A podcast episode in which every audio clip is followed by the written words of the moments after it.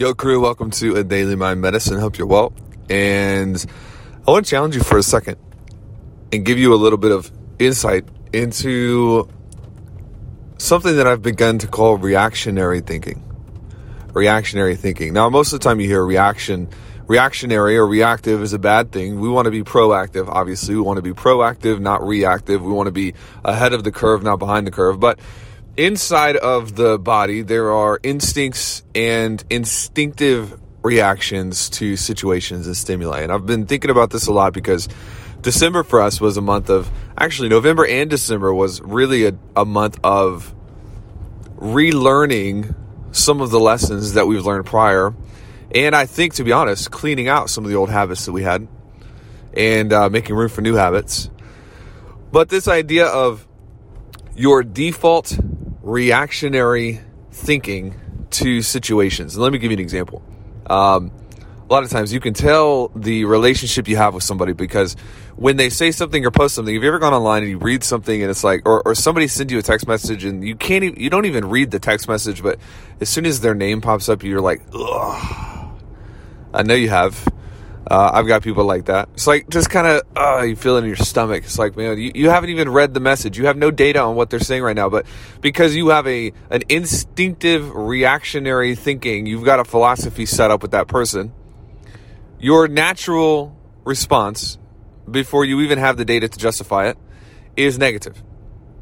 And that doesn't mean there's anything wrong with you. It means there's probably something wrong with that relationship. You need to get it worked out. But uh, this same thing happens with all areas of life and all categories of life. And we have to be aware of our instinctive reactionary responses because it gives us insight into the areas of our thinking that is unhealthy.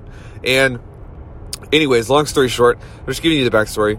Um, by the time we got to about the middle of December, it's like, you know, there, there were so many things for me personally that got out of whack in December from health to my exercise routines to my eating to, uh, vehicles being in a wreck to you name it.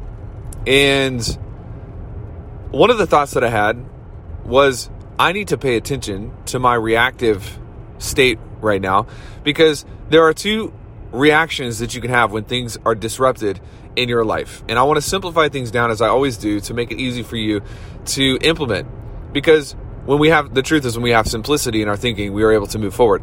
There are two options. You have two defaults that you can carry around with you in life business relationships etc when difficult things or disruptive things happen. And the first is this is happening to me. This is happening to me.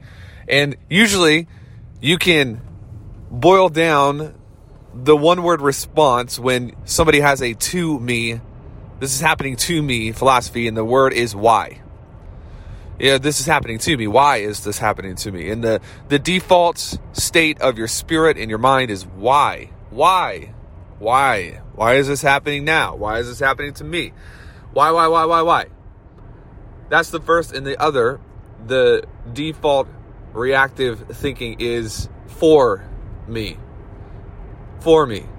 There's got to be benefit in this. This is happening obviously to sharpen me, and typically, the question that you can ask here is how? How did this happen? I want to understand how this happened because I know that this is happening to sharpen something in me and so therefore if i understand how it happened and i can create attribution then i can i can take this lesson and move on to the next thing armed with the requisite wisdom that came from this situation and i got to tell you i had to challenge myself in december because a lot of times i was noticing that my default was like man, why? Why is this happening? Why? Why is the language of victims? It's not the language of the empowered individual who understands that everything negative happens for your benefit. And yes, I'm talking to the person who has dealt with serious abuse. T- don't count yourself out. Don't use your past as justification to lose in everything else that you do. I'm talking to the person who's been cheated on. I'm talking to the person who's lost family members. I'm talking to the person who has dealt with trauma and sacrifice beyond what most people can comprehend. You have to make a decision in your life about whether you're going to let your past experiences ruin you or whether you're going to reframe those past experiences to train you.